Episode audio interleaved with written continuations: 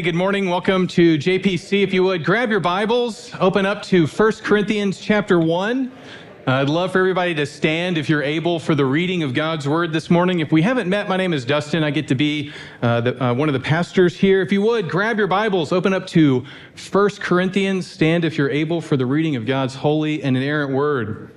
Uh, hopefully, you brought your Bible to church. Uh, if you didn't, uh, grab one of these blue hardback Bibles, or maybe your scripture journal that uh, we're encouraging people to take notes on during this series.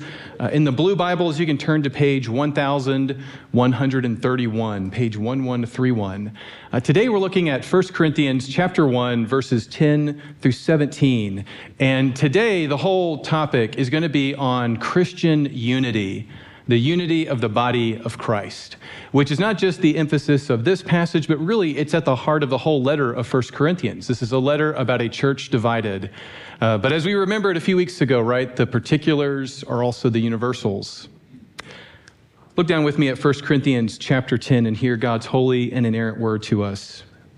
I appeal to you, brothers, by the name of our Lord Jesus Christ, that all of you agree and that there be no divisions among you, but that you be united in the same mind, in the same judgment.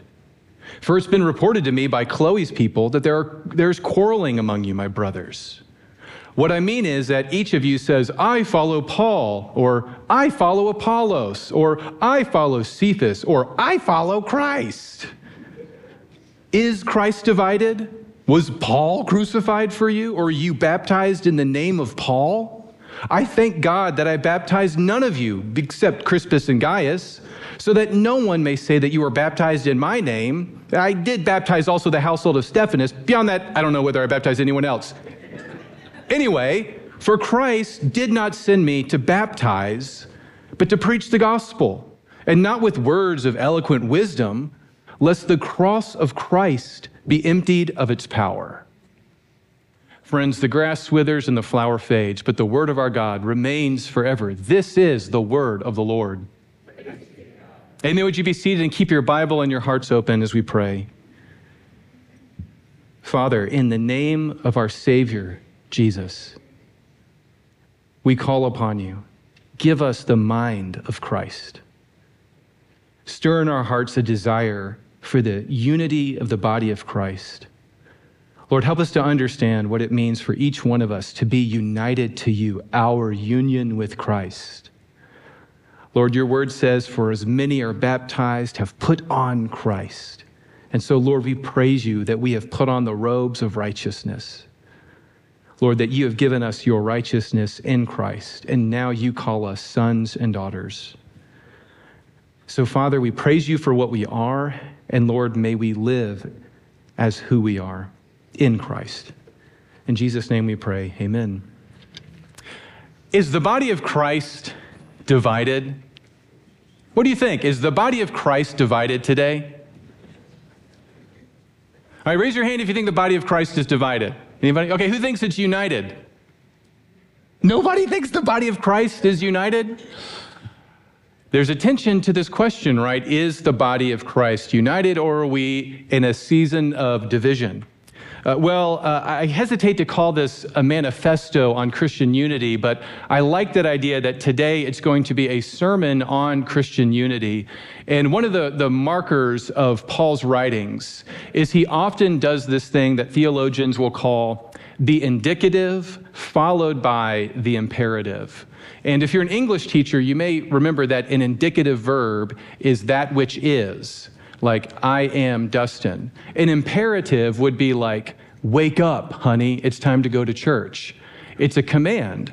And all throughout Paul's writings, he does this. He will say a reality that is a reality.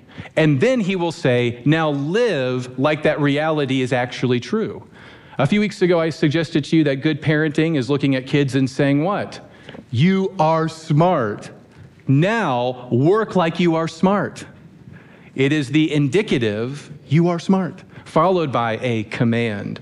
So, what I want to suggest to your thinking, and what I hope you leave today realizing, uh, and not just knowing intellectually, but feeling in your heart, is that the body of Christ is united. There is tension and division in the body of Christ, but the fundamental reality is that we are united in Christ. Now, the church must start living like it. How many bodies of Christ are there? There's only one body of Christ, and we are individually members of the body of Christ. Look down at 1 Corinthians chapter 1. A few weeks ago, I suggested to you that the universal or lowercase c Catholic, as old people will say it, uh, older times, you know, the universal church. Notice what Paul addresses the church as. To the church of God, this is verse 2. The church of God that is in Corinth, to those sanctified in, in Christ Jesus, called to be saints together with whom? All those who in every place call upon the name of our Lord Jesus Christ both their Lord and ours. Uh, what I want to suggest to you is that Paul sees the body of Christ as everyone who calls upon the name of the Lord Jesus Christ. And now, what he's going to challenge this particular church, the church in Corinth, to do is to start living like that, living out of that profound spiritual reality. Look down at verse 10 in our passage today and see if you can follow the indicative, then the imperative. Notice what he says they are, and then notice how he tells them to respond to it. Look at verse 10. I appeal to you, brothers. That word right there, you might prefer the older translation, brethren, right? And it doesn't just mean all the males in the room, it means all of the men and women. Adelphoi means sons and daughters. It's just like sometimes when I say, hey, you guys, sometimes I could mean guy, male, but normally I just mean y'all, all y'all. But y'all don't know what y'all mean, so I don't say it as much as I could. All y'all, that's what he's saying. Hey, you guys, listen up, right? That's how he's talking. Look at verse 10. I urge you. That word appeal is an emotional word. I'm urging you, I'm pleading with you, brothers and sisters. So, Christian, what are you? Are you in the family of God? You are. You are in the family. Now there's a family rift we've got to work through. What we are are the sons and daughters of God in Christ. That's who we are. Now look at verse 10. I appeal to you, brothers and sisters, washed by the blood of Christ, all those who call upon the name of the Lord Jesus. That what? Verse 10 Here's the command that all of you agree, and that there be no divisions among you, but that you be united in the same mind and the same judgment. For guess what? It's gotten back to me through Chloe's people that there's quarreling among you. What? How does that verse end? Are you following along? Please do. Look at verse 11. For it is reported to me by Chloe's people that there is quarreling among you. What? My brothers. He begins telling us who we are in Christ. We are those who call upon the name of the Lord Jesus. We have been washed by his blood. He has put his garment of righteousness on our shoulders. He has brought us into the family of God. And he says, That's who you are. Now I'm pleading with you to agree and that there be no divisions among you, my brothers. Do you hear the emotional appeal that Paul is giving to us? So, how are we going to approach Christian unity? Uh, for many of us, that seems sort of like, you know, pie in the sky, you know, a totally unrealistic faith. But I guess this is where I would say to you that what's real is that everyone who calls upon the name of the Lord is already united in Christ. That's more real than the divisions and the denominationalism of today's church. What's real is the spiritual body of Christ. And now we have to open up our hearts and minds to pursue Christian unity. But what does unity really look like? Well, I'm going to suggest, you know, my three points this morning are going to follow this passage, but what I want to suggest to you is that true unity is found in these three things. And the first one I want you to see in verses 10 and 11 uh, it's, going to be a little different than you think. So you may want to write this down, especially if it's scripture journal. Write this down. True unity is found in the apostolic faith. That's an interesting word, but it means True unity comes from the apostolic message of Christ, the message that the apostles have given to us. And we know what the apostles preached because they are the ones who wrote the New Testament. If you want to know what the apostles like Paul and Peter taught, we have their writings. This is the apostolic message. So, what I want to suggest to you is Christian unity is not Christians all agreeing to disagree and just ignoring theological reality. Christian unity has to be when Christians find their way back to the Word of God. It is in the apostolic message. Think about it this way uh, look down at verses 10. What Paul is trying to get you and I to see is that the unity of the church hinges on Christians adhering to the message of Christ. Uh, Paul wants to remind us over and over again throughout this letter that he's not just giving his two cents, he's not just giving his opinion. He is commissioned by God to be an apostle. In fact, that's the first thing he tells us in 1 Corinthians 1 1. Paul, called by the will of God to be what? An apostle of Christ Jesus. That means he rightly tells us the truth about Jesus. We can trust that he is telling us the truth. And what he wants us to see in verse 10 and 11, brothers and sisters, look at verse 10. In the name of our Lord Jesus Christ, I want all of you to agree, and that there not to be any divisions among you, but that you be united in the same mind, in the same judgment.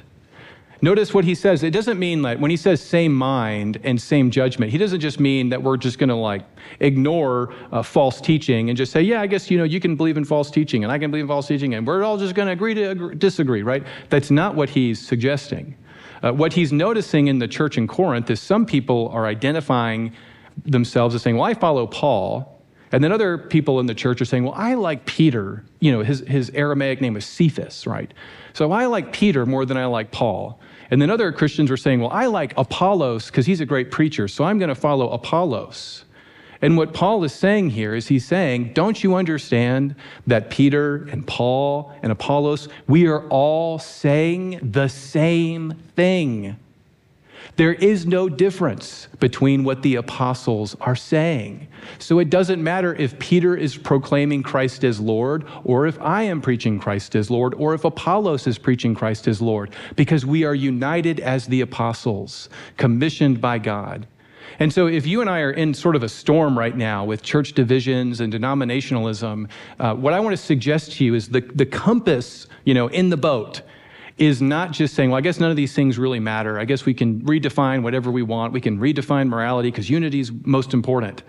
No, what I want to suggest to you, and I want you to see in 1 Corinthians even more importantly, is that for Paul, Christian unity is when all of God's people align their hearts and their minds to the truth of God's word. The apostolic message is the compass pointing us to Christ.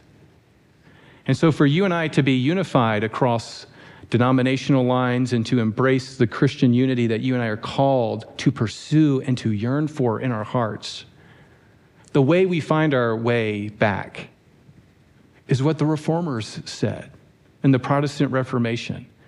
They didn't make a new religion. What they said was they said ad fontes, which is Latin for back to the sources, back to the fountain, the way to unity is when we adhere to the Word of God and we submit to it.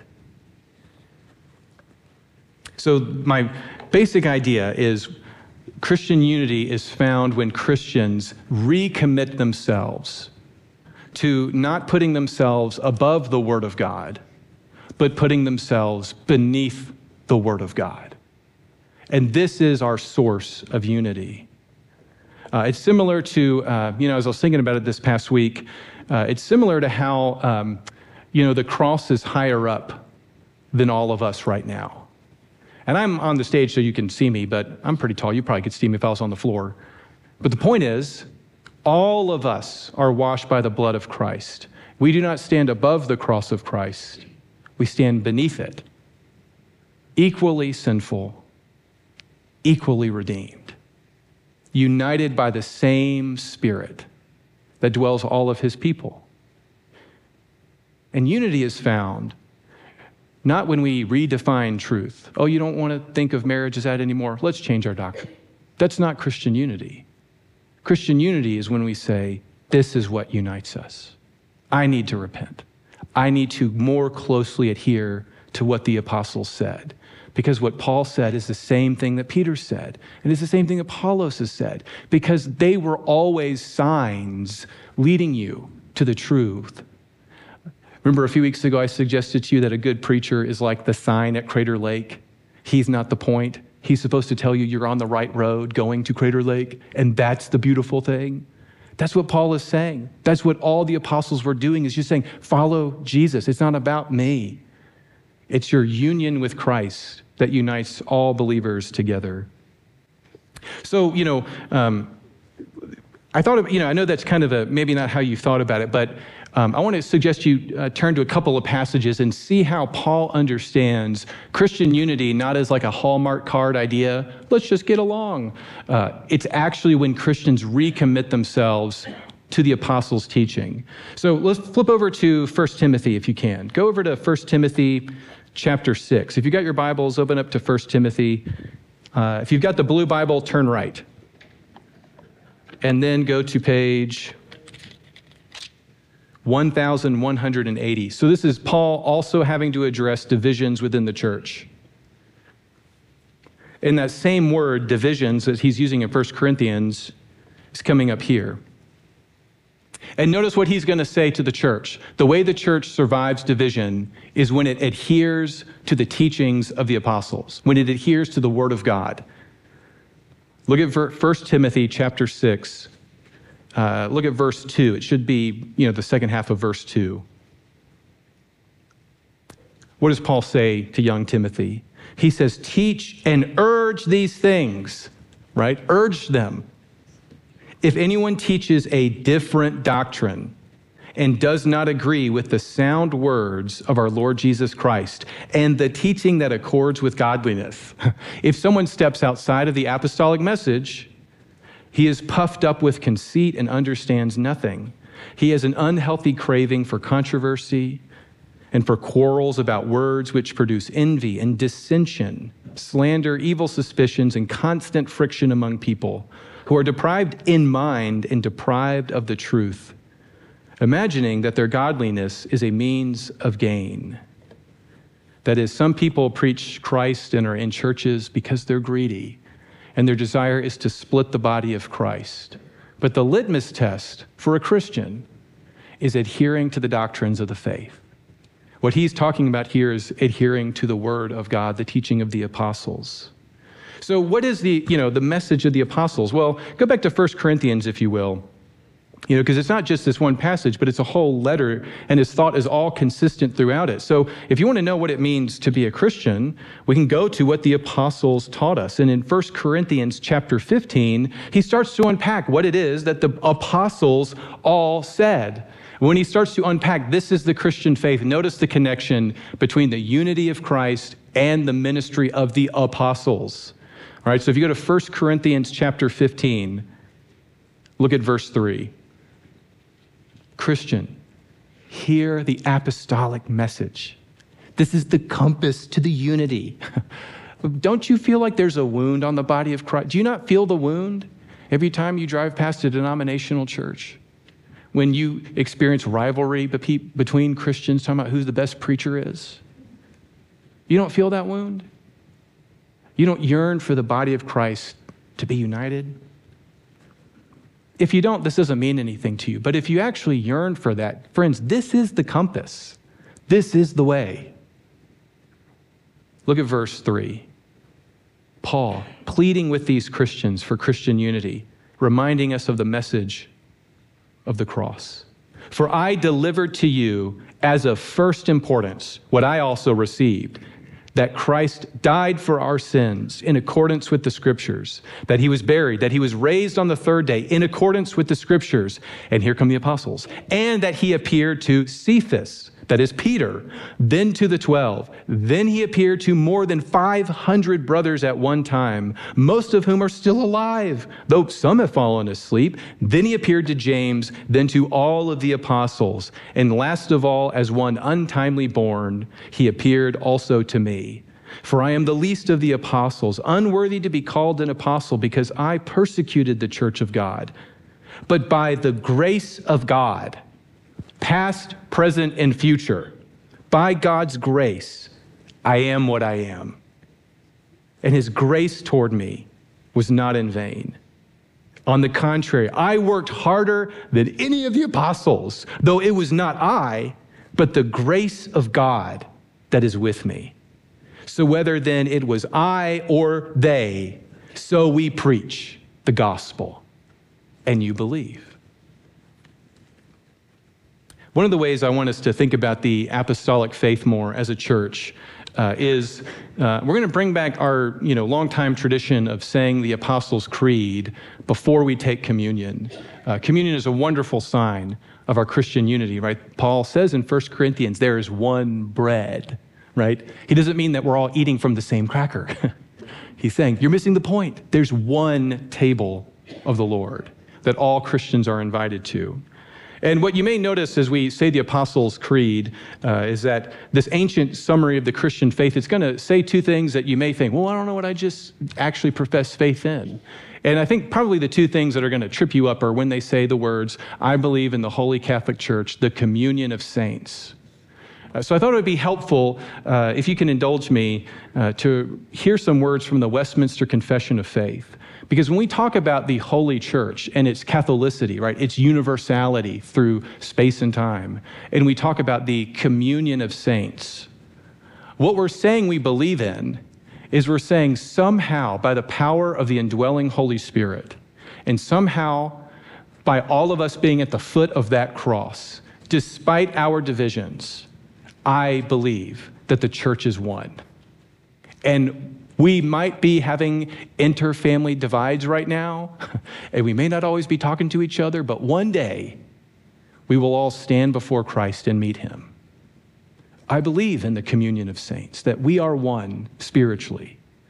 The Westminster Confession of Faith says this uh, when it talks about the Catholic Church, it doesn't mean the Roman Catholic Church, it means the universal church. So it says in chapter 25, the Catholic or universal church is invisible that means it's a spiritual reality.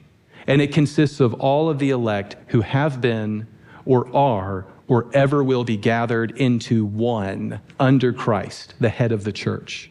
The church is his body and his spouse, the fullness of God who fills all and all. In chapter 26, the very next chapter after this, is called the communion of saints. What does it mean, Christian, that you are called to believe in the communion of saints? What it means is you are confessing that despite all of our sin, the church really is one. It says this All saints that are united to Jesus Christ, their head, by his Spirit and by faith, have fellowship with Christ in his graces, sufferings, death, resurrection, and glory, and being united to other Christians in love, they have communion in each other's gifts and graces and are obliged to the performance of their duties, public and private, so as to give mutual aid to their brothers and sisters.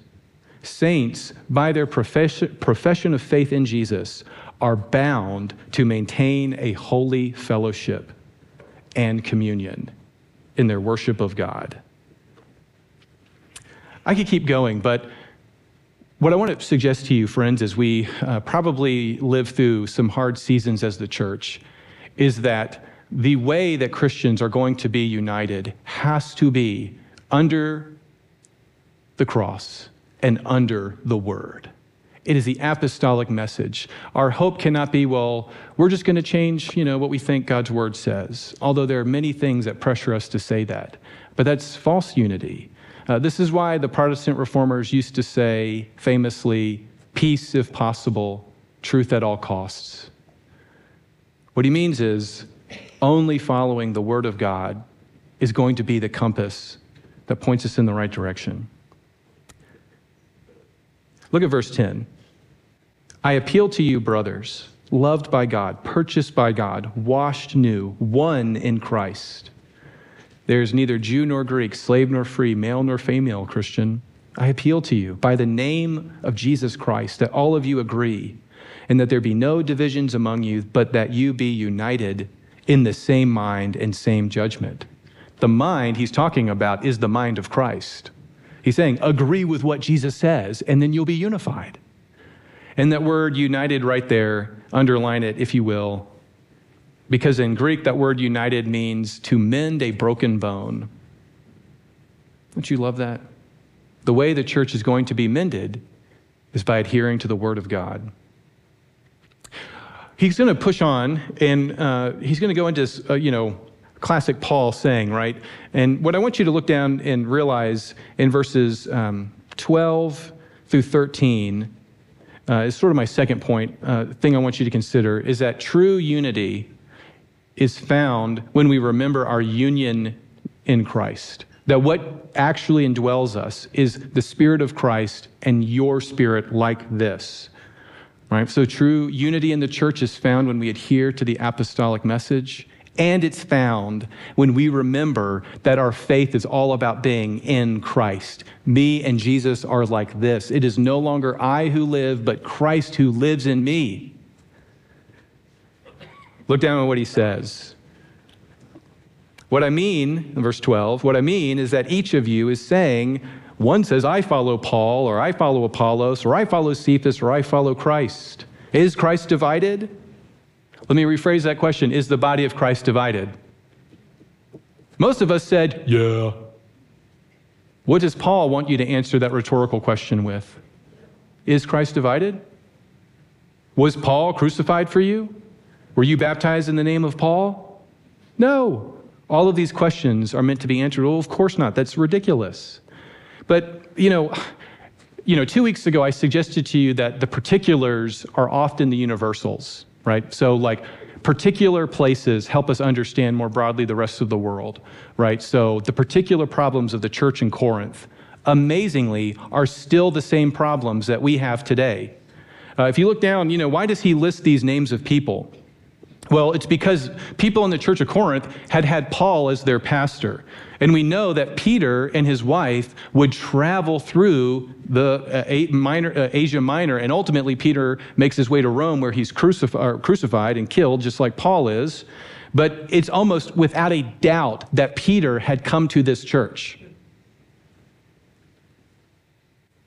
Also, Apollos had come to this church. And you're thinking, who the, who the heck are these three guys? Well, remember, Cephas is just uh, his nickname in Aramaic. It means rock. You know, I like to think of Peter's nickname as Rocky. You know, that may be the easiest way to think about it.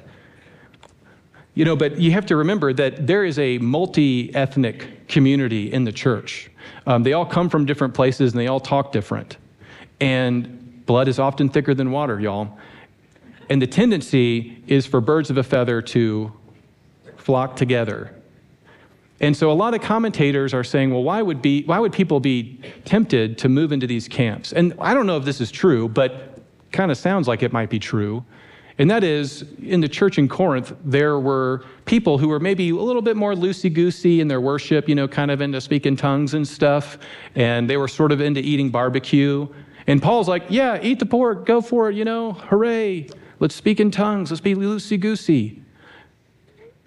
And there may have been some people who might have been a little bit more Presbyterian, if you know what I mean, a little bit more buttoned up. And then Peter comes along, and Peter's maybe a little bit more buttoned up than Paul had been. And they're like, mm, I don't like this guy so much. I like Peter. Peter's my boy. We know there, at some point in their lives, there was a tension because Paul was happily eating with Gentiles. And Peter, Rocky, actually stops eating around Gentiles and only chooses to eat with Jews.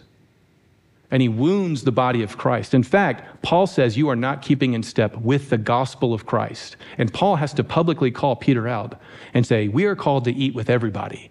Don't just revert to birds of a feather flock together, Peter. So this may be part of the dynamic is some people, for whatever reason, migrate towards Paul, and some people migrate towards Peter. What we know about Apollos, if you read the book of Acts, is Apollos was from uh, Alexandria, and he was an amazing preacher. He's known as being eloquent in speech. And so he might have just been the best preacher they had heard. And they said, Well, I don't like Peter or Paul, I like Apollos. And then apparently some people said the right thing, but they meant it in the wrong way. You ever met a Christian who can do that? Say the right thing, but kind of in a judgmental way? It's like, you're right, but I don't like it. I don't know if your heart's in it. And apparently some Christians were going to say, well, I follow, you know, I follow Christ, which ironically is the right thing to say. But their hearts weren't in it. So this was a particular problem. Is that a universal problem? Are Christians still today saying, I'm one of those guys, boys? I'm, I'm like a R.C. Sproul kind of Christian. I'm like a this guy kind of Christian. What would the apostles tell you? They would tell you, we're all preaching Christ. We are signs pointing you to the national park. Do not take a selfie in front of the sign. Go see the beauty of the national park. I guess, you know, what small way we could do this uh, you know, as I've reflected on this and been chewing on First Corinthians, you know, one small way that like I'm trying to approach this, and I know this, I mean, to me, this sounds like totally um, unrealistic. And the unity of the body of Christ today, I mean, it does seem very hard uh, in today's state of the church. But I believe in the power of the Holy Spirit, and I have hope. Uh, and so I'm trying to align as best I can my life uh, towards this. So I guess what I mean is, um, Christian, we don't have to accept the status quo of today's fractured church. You don't have to accept the status quo. We don't have to just splinter into 10,000 little shards. You don't have to accept that. You don't have to give over that the church is hopelessly lost and we're all divided forever. You don't have to accept the status quo. Number one, because Christ is not actually divided. We are one. And two, you have the compass in your hand. The unity of the body of Christ is found when Christians of all stripes adhere more closely to the Word of God. Uh, we don't have to accept the status quo. Uh, think about it this way. Think about for just a second. Think about our heritage, our, our history as Christians. Um, the guy who translated the Bible into English, you know, the first guy to translate the Greek and Hebrew Bible into English, anybody know what his name was? William Tyndale. Every English translation is based off of his work. How did William Tyndale's life end during the Reformation? Anybody want to take a guess? He was martyred. He was first strangled and then they burned his body. His major crime was translating the Bible into English. Did William Tyndale just accept the status quo? Well, I guess God's people don't really need the Word of God. I may die if I translate this. Did he accept the status quo of his day? No. And now you have his work in your hand. He refused to accept the status quo of the church of his day. But his answer was not like, okay, let's, let's just change all the teachings of the church. That's not his answer. His answer was, we need to align with what God's word says. I think about all of the pastors in our small denomination, guys like Larry Young, who did not accept the status quo. That when our former denomination started to change the teachings of God's word, what did they do? They said, Here I stand, I can do no other. And they've got the scars to prove it. Christian, we don't have to accept the status quo. One small, silly way compared to those that I'm trying to work on this is, you know, we've changed our emails and website from JVille Pres to JVille Church. Because I want to emphasize that what unites us is not our particulars. We follow the Presbyterian style. We're a church. Our emails will still work if you have them, don't worry about it. But that's just a small way. Christian, how can you promote the unity of the body of Christ? I mean, this is why, even at our church, we try to pray for another sister church every Sunday. You know why we do that? Because we believe in the communion of the saints. that the church is everyone who calls upon the name of the Lord. And the hope of the church is sitting underneath this. Last thing I'll say, uh, you know, it's a beautiful Sunday to think about it. Um, you may have noticed to my right, we have the baptistry out. We're going to be baptizing some people at the next service. Uh, but it's also uh, a, a, communion Sunday, which is a wonderful time to think about the unity of the body of Christ. And so, my last point, if you want to write this down, is simply that true Christian unity is found in the means of grace. I'm using a great reformed term right there means of grace. And what we mean by that is how do you and I tap into the grace of God? How does God show us grace? Well, we find God at work in our lives primarily through the Word and the sacraments. And today is especially beautiful because we get to see both of the sacraments communion and baptism.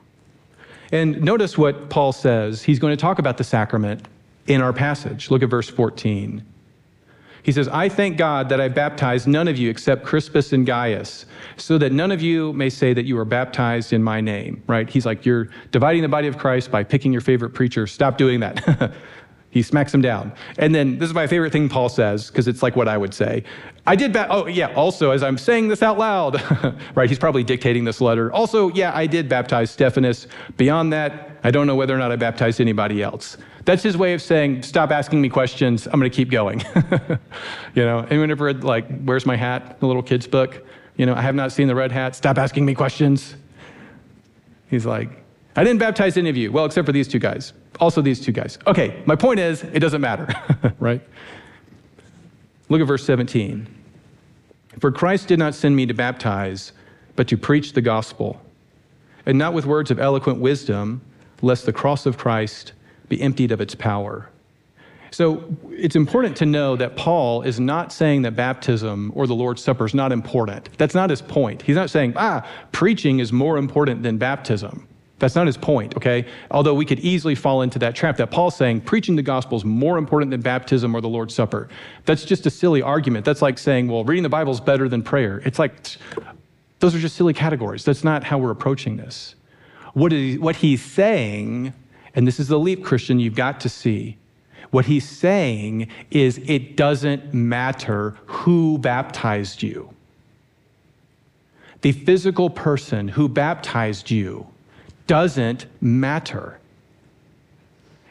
The beauty of a sacrament, Christian, is that when you receive them, you are receiving them from Jesus. Christian, when you were baptized, it was as good as if Jesus himself baptized you and claimed you. When you and I come to the Lord's table, Jesus himself and no one else is inviting you to commune with him.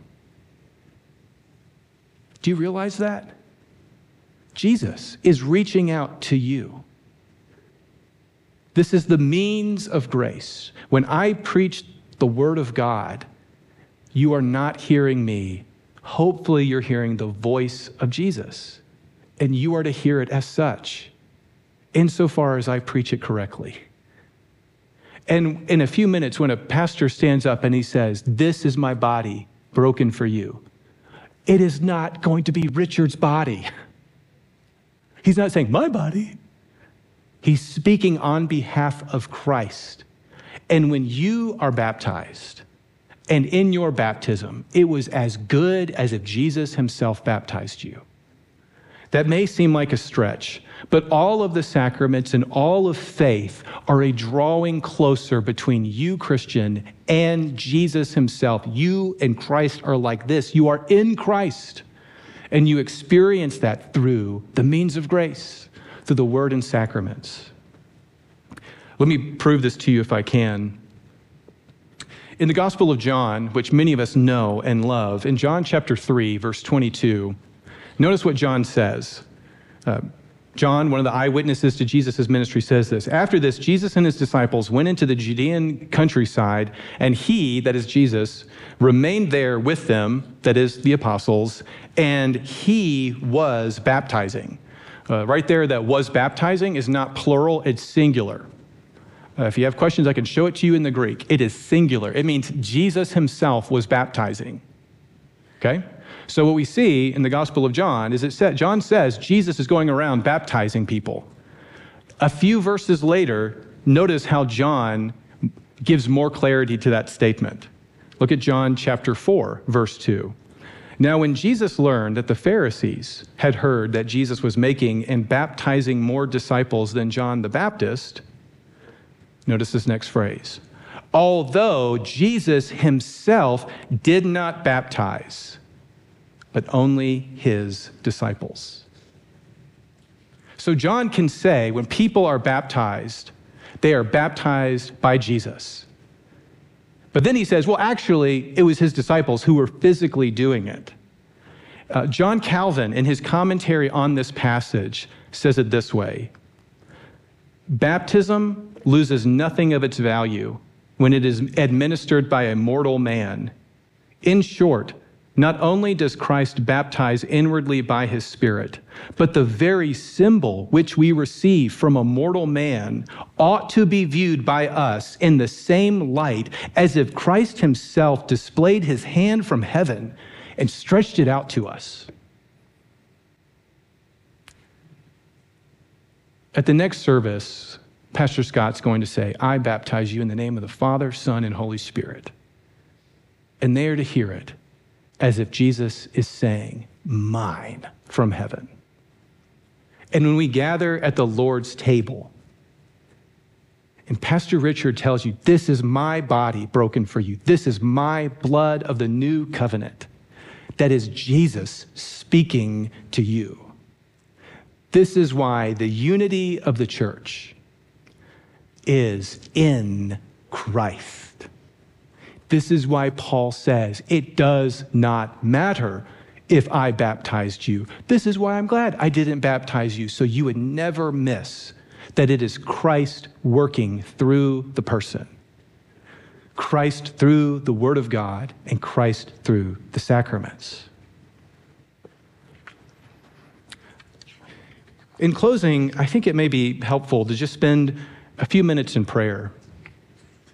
As we get ready to take communion, uh, it's an appropriate season to confess any sins, to repent of them. But, Christian, it's also a time for you to reflect on your own baptism.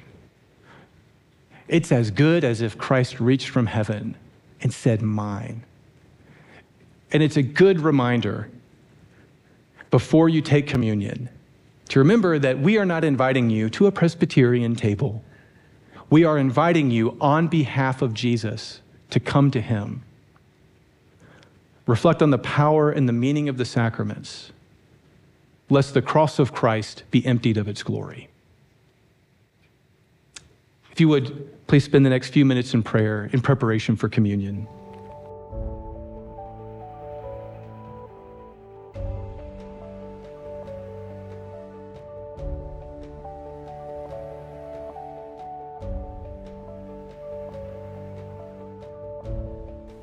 Heavenly Father, as we come to the table, as you've examined our hearts, as we have prepared them before you, Holy Spirit, you have come and enlivened our worship and our lives. We pray now that you will take these common elements of bread and a cup, which they remain, but through faith and you, they become so much more in our hearts and in our minds as we remember and follow the command to do this until Jesus, you come again. This and more we ask in his name. Amen. What do you believe? I believe in God, the Father Almighty, maker of heaven and earth. I believe in Jesus Christ, his only Son, our Lord, who was conceived by the Holy Spirit, born of the Virgin Mary. He suffered under Pontius Pilate, was crucified, died, and was buried he descended to hell. The third day he rose again from the dead. He ascended to heaven and is seated at the right hand of God the Father Almighty. From there he will come to judge the living and the dead. I believe in the Holy Spirit, the Holy Catholic Church the communion of saints, the forgiveness of sins, the resurrection of the body, and the life everlasting. Amen.